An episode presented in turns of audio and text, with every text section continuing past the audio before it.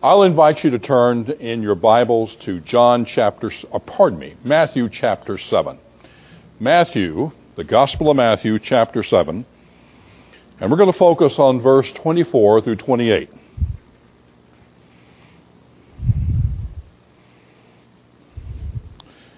Therefore, anyone who hears these words of mine and acts on them may be compared to a wise man who built his house on the rock. And the rain fell, and the floods came, and the winds blew and slammed against the house, and yet it did not fall, for it had been founded on the rock. Everyone who hears these words of mine and does not act on them will be like a foolish man who built his house on the sand. The wind fell, or the rain fell, and the floods came, and the winds blew and slammed against that house, and it fell. And great was its fall. Let's pray. Father God, we come thanking you again, as we always do, for this day to come and worship you. But Father, every day of our life is a day to worship you. We thank you for your loving kindness and your grace, for your mercy and your love. And we thank you for your Son, Jesus Christ our Lord. It is for him and in him that we come this morning to worship you. And Father, we come to praise His name. We come to open up your word that you might speak to our hearts through it. Open up our spiritual eyes that we might see your truths. Open up our hearts, Father, that we might comprehend. Our ears that we might truly hear with all of our heart and mind and soul. Father God, we ask that you would give us clear understanding of your moral law that you have created since the very foundation of the world when it was laid. Father, your word is truth, and your revealed law is truth. And you have blessed us by it because it reflects your character, your attributes, your very being. And for that we give thanks and praise you. You are the God worthy of all praise, the only true God. So, Father, we come in the name of Jesus. We ask that you would open our eyes and hearts accordingly. In his name we pray. Amen. This morning we're going to talk about this third sermon in the series of, of six that uh, reflects how our biblical worldview impacts our view of morality and God's natural law.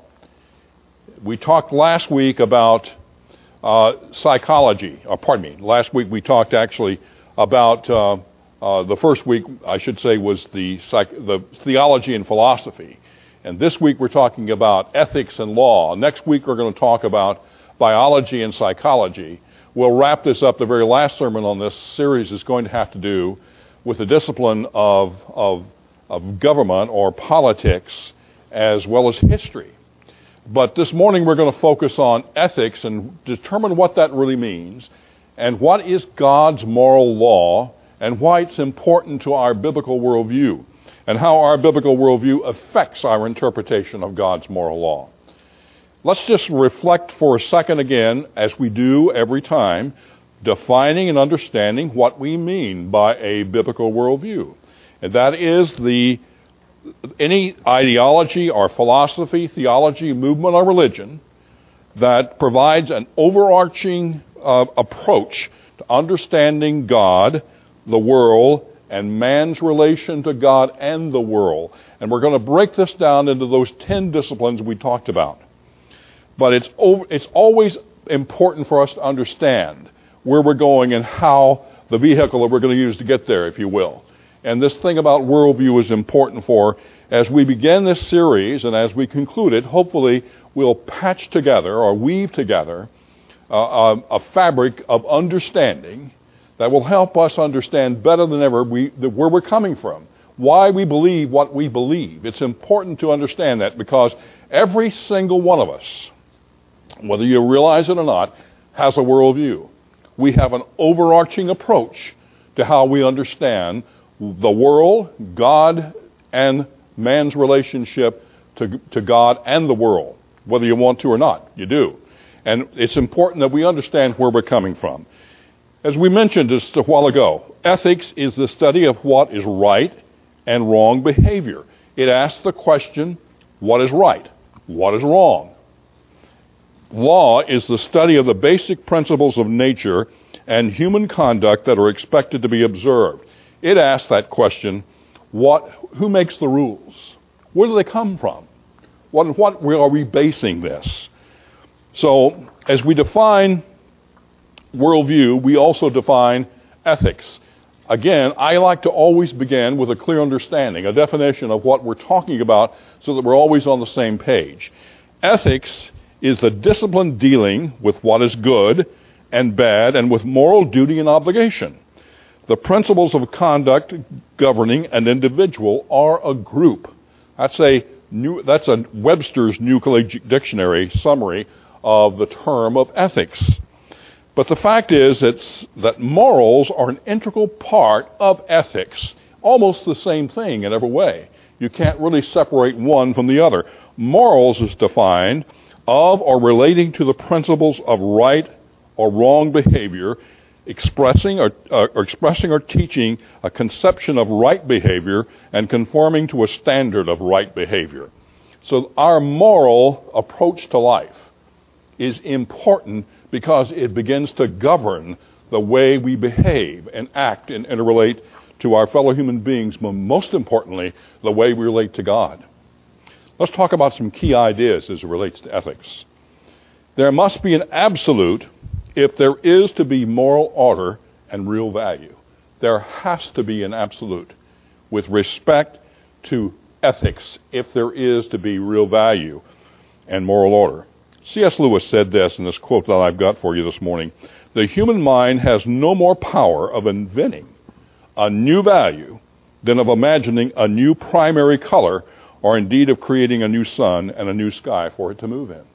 And that's a very true statement. We don't have the capacity, intellectually, in any way, spiritually, to invent new values. The values we have come from God. We'll talk in greater detail. This next slide is a quote from a secular humanist by the name of Richard Taylor, who uh, lived from 1919 to 2003. He's an American philosopher, author, that, author of some books regarding uh, metaphysics. He was renowned for his dry wit and good humor. He made this comment The modern age, more or less repudiating the idea of a divine lawgiver, has nevertheless tried to retain the ideas of moral right and wrong without noticing that in casting God aside, they also have abolished the meaningfulness of right and wrong as well. I thought it was profound that a secular humanist said this. When we studied his background, he was a signature of the, uh, matter of fact, of the Human Manifesto 2000, or the third one that was done. Remember, the first one was done in 33, the second in 1973, and the last and the most recent version is 2000. Find it strange we have to keep redefining the manifesto. But that's part of the moving target of secular humanism. The fact is, is that here's a man who had a Quaker background. He was a member of the Society of Friends. He was renowned among his, his fellow secular humanists as a rather idiocentric type of individual. That's why he was called a philosopher, I guess. But the fact of the matter is, here is a guy who made a profound statement. He says, You can't remove God and expect to have any kind of real definition of right and wrong. It's an impossibility. The dilemma of secular humanism is this, and this is the religion of our day. They have no basis on which to build anything. It's always a moving target.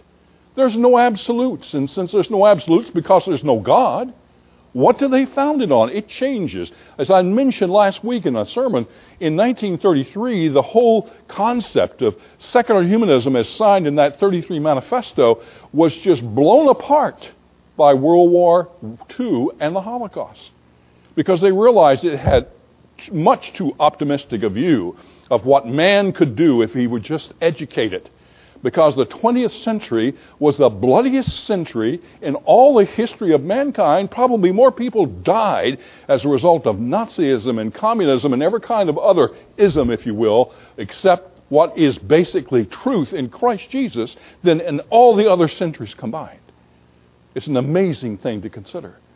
So the fact is, is that secular humanism offers no foundation whatsoever on which to build anything, much less a moral code. Let's talk about relation and our, our common moral, uh, revelation and our common moral heritage. Again, I have a quote by David Noebel, who wrote the book Understanding the Times and How to Develop a Biblical Worldview. And I've used that as a great amount of the structure in which we are building. But his comment was Christian morality is founded on the belief that an absolute moral order exists outside of and yet somehow inscribed into man's very being. It is a morality flowing from the nature of the Creator through the nature of created things, not a construction of the human mind. It is part of God's general revelation to man. Remember last week we talked, and we'll talk further about this, God's general revelation. And that is, He made us in His own image. He made us in His own image. So therefore, we have part of God in us. We have no excuse. God created us in such a way that we might know Him. And He gave us that general revelation just by the way He created it. We have a conscience. And unless we have disobeyed God to a point and rejected Him to which our conscience is seared, which has become dead, and incapable of hearing the voice of God or understanding His moral law, then we can always know Him because of the way He's created us. Let's talk about the Christian response to secular ethics because this is important. Again, I'm quoting a couple of guys. David Noebel, he says the so called new morality is nothing more than an excuse to use morality to do as one pleases. That's why if you have no absolute moral code, you can describe your morals as anything you want it to be. As a matter of fact, a lot of the atheists, especially the ones rather renowned, like Bertrand Russell, I believe, is one of them, who had made the comment, he finally admitted one time that the reason he rejected Christianity is he couldn't stand the moral code, if you will. He wanted to be able to do as he pleased morally.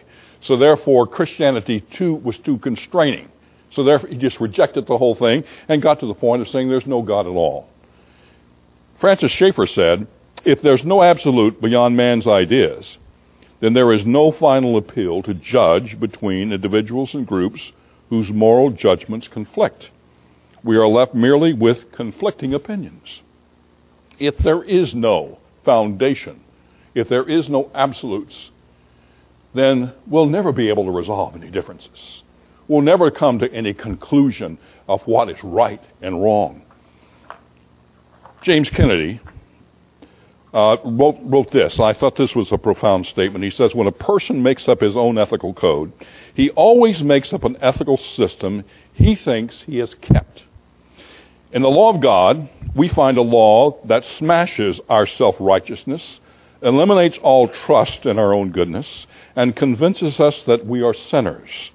The law of God leaves us with our, hand, with our hands over our mouths and our faces in the dust.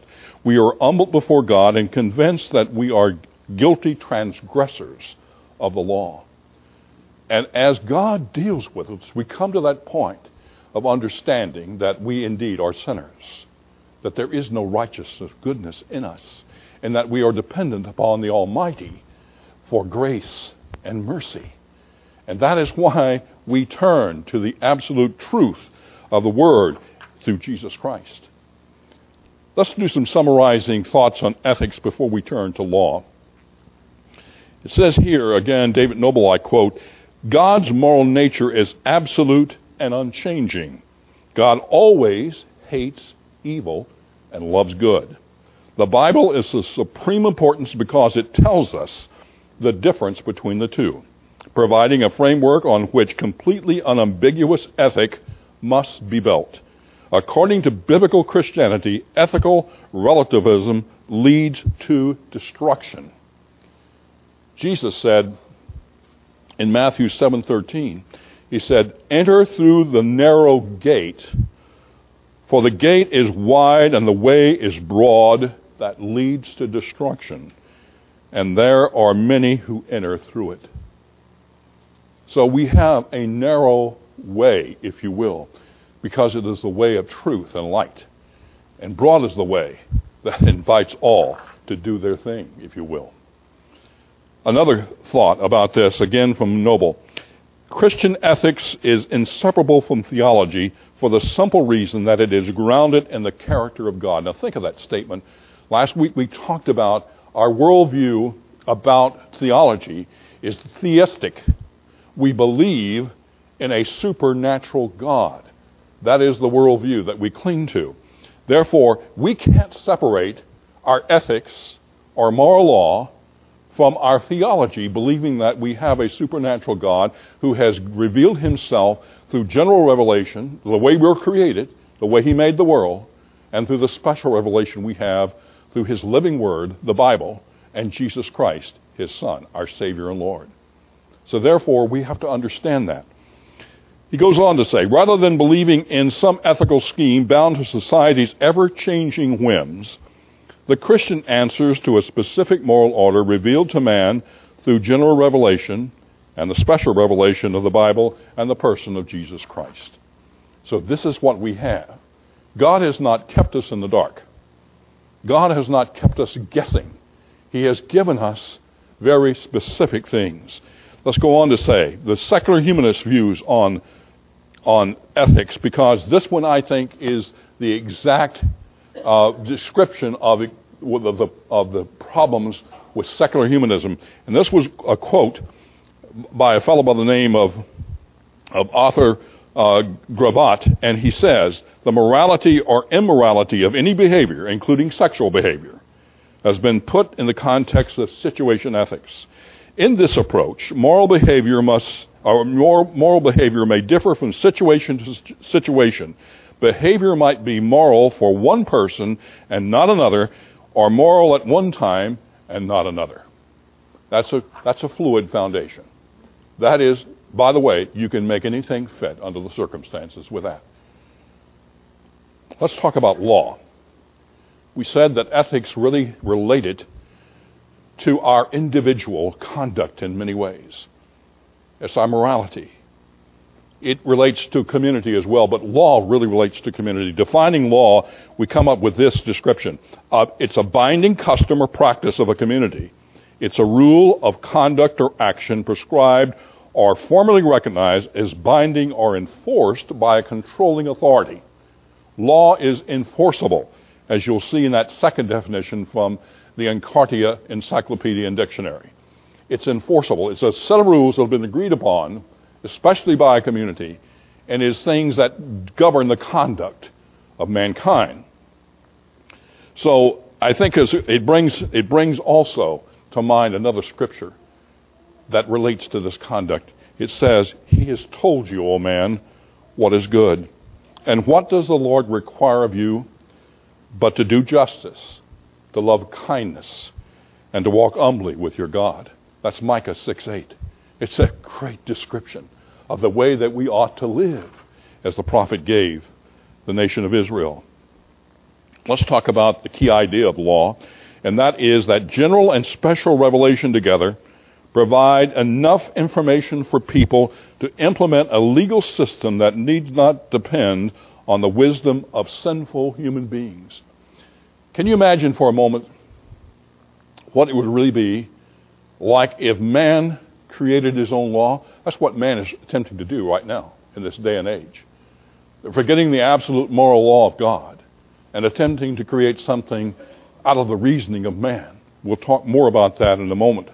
But the fact is, is that God has, through His general revelation, through the way He has made us, and that we have a conscience, and that He's made it, and we can look at His creation, and we know that we're dealing with a, a God, because it says in Romans 19:20, it says this, because that which is known about God is evident within them. For God made it evident to them. For since the creation of the world, His invisible attributes his eternal power and divine nature have been clearly seen, being understood through that which has been made, so that they are without excuse. That's Romans chapter 1, 18 and, eh, eh, 19 and 20. What a description of why we ought to know God's moral law. The special revelation is what he has revealed to us through the scriptures, the living word that's sharper and alive and sharper than a two edged sword, that which is indeed divinely inspired and is profitable for teaching, reproof, and correction, and training in righteousness. It's profitable, it's usable, it's beneficial when we base the laws of God on what is divinely inspired by God. Let's talk about three different types of natural law for a moment, or three different perspectives, because we're going to look, first of all, at the divine natural law. Then we're going to look at the secular, uh, uh, secular natural law, and then lastly at historical national law, because there are three different things. And we're going to also talk about the difference between positive law and civic law, because that has to do with natural law as well. But divine natural law is the important thing that we'll focus on. There is, by the way, a, a body of law that is imposed by the state. For example, the privilege of voting is not a natural right, but it's a privilege conferred by positive or civic law. The speed limits we observe every time we get behind the wheel and drive a car are established by civic or positive law. But there's a natural law element to that. The natural law being that we ought to not harm one another. We ought to be considerate of one another. And so, therefore, that's why evolving in civic or positive law is the fact that we have speed limits. We have other regulations, other, laws that govern the way that we move about and the way that we interrelate with our fellow man. The focus of this is to get a better understanding of what that divine natural law is. Looking at that next slide it is important that we understand that natural law, the divine natural law, is the belief that law must be conform, that law must conform to the commandments that were laid down and inspired by God, who governs according to principles of compassion, truth, and justice. We can know God's natural law through our conscience and our inherent sense of right and wrong. That's why we know. We knew from the beginning it was not right for man to kill another man, to murder someone. That became apparent in the very first murder that occurred in the history of mankind when Cain killed Abel because of his jealousy. The fact is, we have that innate knowledge in us to know God's moral law, His natural law. The second type, by the way, and the, the, first type is God gives very specific natural law as it relates to science we have the law of gravity. Sir Isaac Newton was the one who took the time to observe and to experiment and therefore to define and describe the natural law of, of, of gravity. We have many natural laws, scientific in that nature, that exist. They're unchanging as long as Christ holds them together. In Him, all things are held together, it says in Colossians chapter 1. But the fact remains is that we have a moral, natural law that God has created within us. And the next slide is indicative of that, it's on the back of your study guide. It is the Ten Commandments. This is God's special revelation through the Mosaic law that he gave to the prophet Moses. And he says, Then God spoke these words, saying, and he gave them to Moses, inscribed upon the, the stone tablets. The fact is, when you began to look at these, these aren't optional. They're not situational. They're unchanging. They're eternal. We don't have to go through the description of these. We'll ask you as, as part of the uh, discussion questions what you would do and how you would describe some of this. But the fact is, is that God gave us very specific, natural, divine, natural law. And this is a perfect example of it. Also, let's look at some foundational truths. I think this is one, and I'm going to describe to you this guy by the name of Sir William Blackstone. He was the author of the commentaries on the laws of England in the uh, in the 18th century. A well-renowned author. And matter of fact, I'd like to read this to you because this describes his his scope of influence. It was his commentaries on the laws of England that, prof- that were profoundly influ- influential to many Americans, such as John Marshall, John Adams, John Jay, and even Abraham Lincoln. Within United States academia and practice, as well as within the judiciary, the commentaries on the law of England had a substantial impact. With the scarcity, scarcity of law books on the frontier, they were both the only law school and the only law library most American lawyers used to practice law in America for nearly a century after they were published. And they were published in the late 18th century. Blackstone had drawn up a plan for a dedicated school of law and submitted it to the University of Oxford.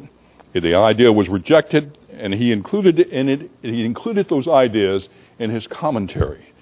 And it is from this plan that the modern system of American law schools emerged.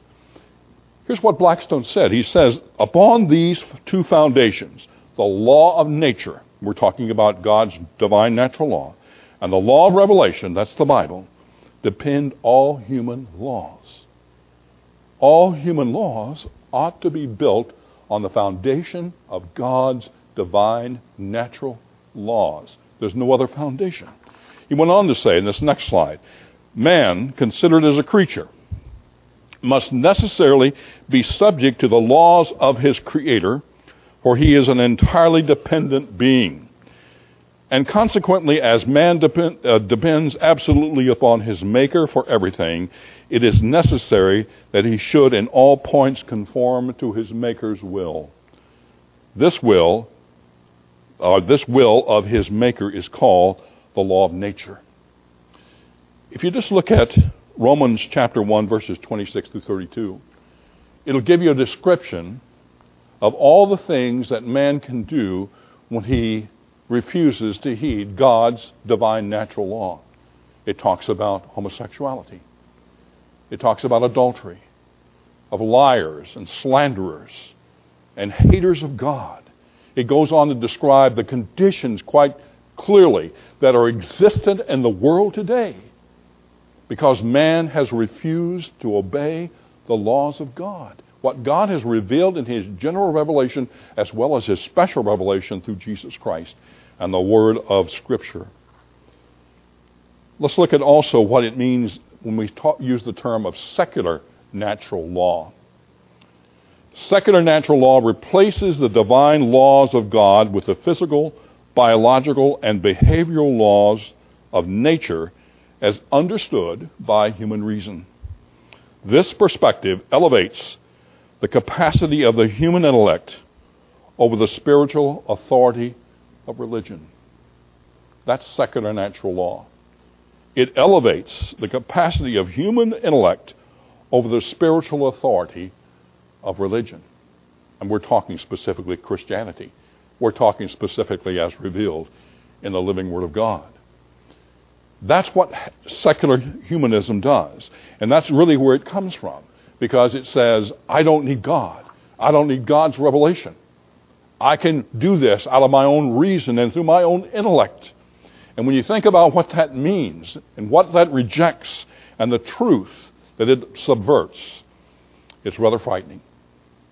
The next slide deals with historical natural law. It's been around a long time. And it is another way of approaching things in this way. The view holds to the law that law must be made to conform with well established but unwritten, sometimes unwritten, customs, traditions, and experiences that have evolved over the course of history. Perfect example had to do with a king of England, James First, and who was James Fourth of Scotland, who was a was an intellectual king. By the way, he wrote extensively. He was admired for his intellect and for his and his ability to uh, express himself and to understand and comprehend uh, the happenings of his day. He also believed in the divine right of kings. And as a consequence, he came in conflict with his fellow man, especially in the Parliament of England. And, uh, and it, as it turned out, they probably got, got to the point that a jurist by the name of uh, Sir Edward Coke argued that the sovereignty of the crown was limited by the ancient liberties of the English people and by their immemorial customs and the rights that were preserved in the Magna Carta, which was published about 400 years before, 300 years, 400 years before this. And the Magna Carta in, in really kind of encompass those rights like our Declaration of Independence. It's going to define who we are as a nation. So the Magna Carta was, the, under John, uh, King John, the one that came to define who England was as a nation. And so they were able to, uh, to truncate essentially the reach and the assertion of James I, though this was the same king, by the way, who authorized the King James Version of the Bible, the authorized version, as it's called in England, giving a great, great gift to man. No question about it. We're available for the first time to every person who could do it, who could afford it, was the living Word of God, so that man could begin to understand it themselves. That has to do with the historical perspective on natural law. There are five principles I'd like for us to look at in closing this morning. Five basic truths or precepts that relate to divine natural law. And they start with the first one here. The source of all divine natural law is the, is the nature and character of God. He is the source, the sole source. In Romans 19:20 again, for since the creation of his world his invisible attributes his eternal power and divine nature have been clearly seen, being understood through that which has been made, so that they are without excuse. We are without excuse because of the way we've been made. So that the source of all natural, divine natural law is the character of God. Secondly, the moral order proceeds from and reflects the character of God, His holiness, justice, truth, love, and mercy. That's God. And His divine natural law reflects those very things holiness, justice, truth, love, mercy. These are God's natural law. God's moral order is as real as His physical order. His moral order is as real as the law of physics or the law of thermodynamics or the law of gravity. It's there, it's real, and it's true because it comes forth from God. Thirdly, we are created in God's image and thus are significant. Our life is not an afterthought or an accident. Think about this. It says, and this is important for us to understand God made us in such a way that we knew that we are not to shed blood and kill another man. We're not to murder. Whoever sheds man's blood, it says in Genesis 9 6, by man his blood will be shed, for the image of God has made he made man. In the image of God he made man. Our life is not an afterthought or an accident. God planned us before the foundation of the world was laid, it tells us in Ephesians chapter 1. He's known us from that very time. And therefore, we are significant because we are His creation. And since we are His creation, we have been created in a way that we might know Him. So praise God for that. When you think of the significance, He's established, by the way, the human government to protect human lives, rights, and dignity. And I would challenge you to go back to Romans chapter 13 and read this because it says there's no authority except that from God, and those who exist, those and those which exist are established by God. He says in Colossians chapter 1, all things are created by him. Whether things on the heavens or things on the earth, visible or invisible, whether thrones or dominions or rulers or powers or authorities, all things have been created by him and for him. No government exists without God's sovereign will. And sometimes that's impossible for us to understand, but that is the truth from the scriptures.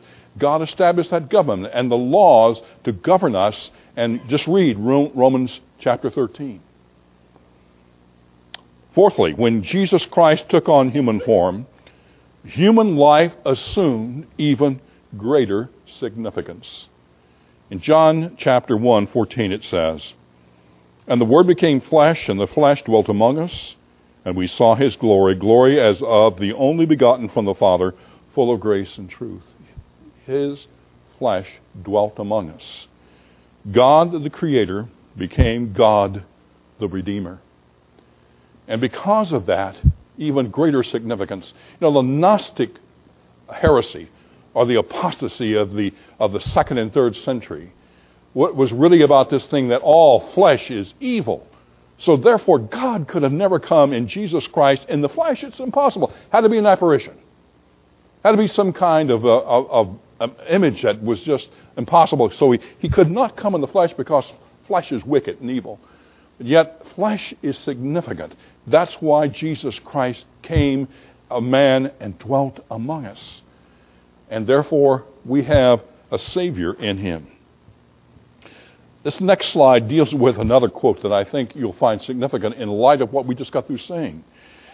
And Oliver Wendell Holmes Jr. made this quote. He said, I see no reason for attributing to man a significant difference in kind from that which belongs to a baboon or a grain of sand. He was an associate justice of the Supreme Court. Was he a secular humanist? I have a suspicion he probably was. Probably was an atheist since he saw no significance in the creation of man. No difference between that and a baboon or a grain of sand. What a pathetic, pathetic thing that this man who was highly educated, highly educated, could come to a conclusion like this. He was well renowned for uh, many of his quotes. And this kind of it reflects the problem with the inconsistency of the secular humanist uh, point of view, the worldview. That uh, it, it, it starts with really nothing and really ends up with nothing when you really get down to it.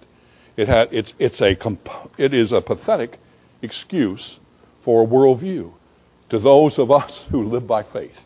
If, I guess if you're an atheist, it must be uh, magnificent in some respects because it, it opens up all sorts of possibilities.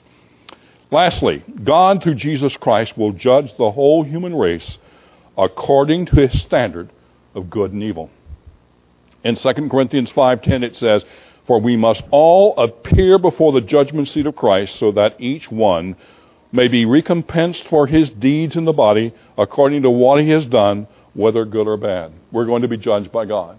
Every one of us will stand before God at some time. And we have in Jesus Christ an advocate with the Father, Jesus the Son. And he's going to say, Father, they are righteous because they have my righteousness. They are blameless and clean and holy because I have given them this. What a wonderful Redeemer we have in Him. And therefore, we can know that we have an advocate with the Father.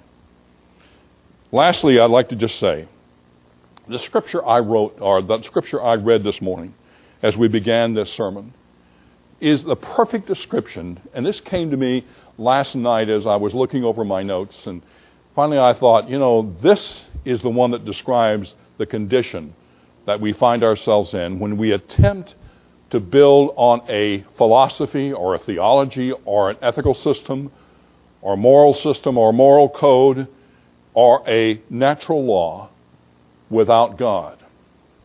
Jesus told this parable in Matthew chapter 7. It's the only parable, the only time it's told in the, in the, uh, the Synoptic Gospels is in Matthew chapter 7. The fact is, he said, the man built his house on the rock, and it withstood the wind and the storm. The house still stood because it was built on the rock. But the man who built in the sand, his house did not stand, and great was its destruction. The fact is, is that we have a choice as Christians, as believers. And bear this in mind what we said the very first sermon we preached in this series. Only 5% of Christians, born again Christians, who hold the Bible to be something that is reliable and with basic principles of truth, believe or have a biblical worldview. 5%. So, what do the other 95% have? They have a worldview that has been built on man's philosophies, a little bit from this, a little bit from that, a little bit of postmodernism, a little bit of uh, cosmic humanism, a little bit of secular humanism, a little bit of Marxist Leninist philosophy. They're building on that. the wisdom of man. And what does the Bible tell us about the wisdom of man? It's foolishness to God. If it's foolishness to God, why would we want to build on a foundation of belief or base our worldview on such fallacy and hopelessness and relativism? Why would we want to ever do that? Why not build on the solid rock? As the old hymn says, On Christ the solid rock I stand. All other ground is sinking sand. All other ground is sinking sand. I can remember a wonderful hymn from years ago. My anchor holds on Christ the solid rock. My anchor holds. And that is what we need to think of today. We need to understand what our worldview is based on. Is it God's moral law? Is it God's divine, moral, natural law? Or is it built upon the philosophy of man? Does it govern the way you think and move and have your being in Christ Jesus? If it is, it ought to be a biblical worldview. And you ought to consider the implications of what you profess because, like I said earlier, as, as every one of us sit here today, we have a worldview. All you need to do is sit down and begin thinking about it. It'll emerge. Do you believe that God's Word is profitable for teaching, reproof, and correction, divinely inspired? Do you believe that? That it's living and active? Do you believe that it is worthwhile basing your whole belief system upon? Or are you borrowing from things in the world, as convenient as they might be? You see, that's the problem with secular humanism. It has no, it has no foundation, it has no solid rock. And it has to borrow from all sorts of philosophies and, and approaches to life because of that fact.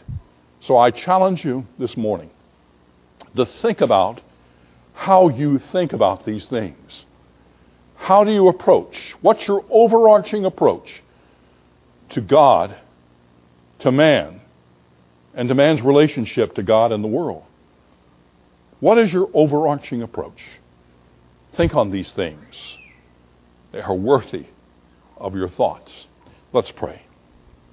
Heavenly Father, we rejoice that we can anchor our whole worldview in Jesus Christ.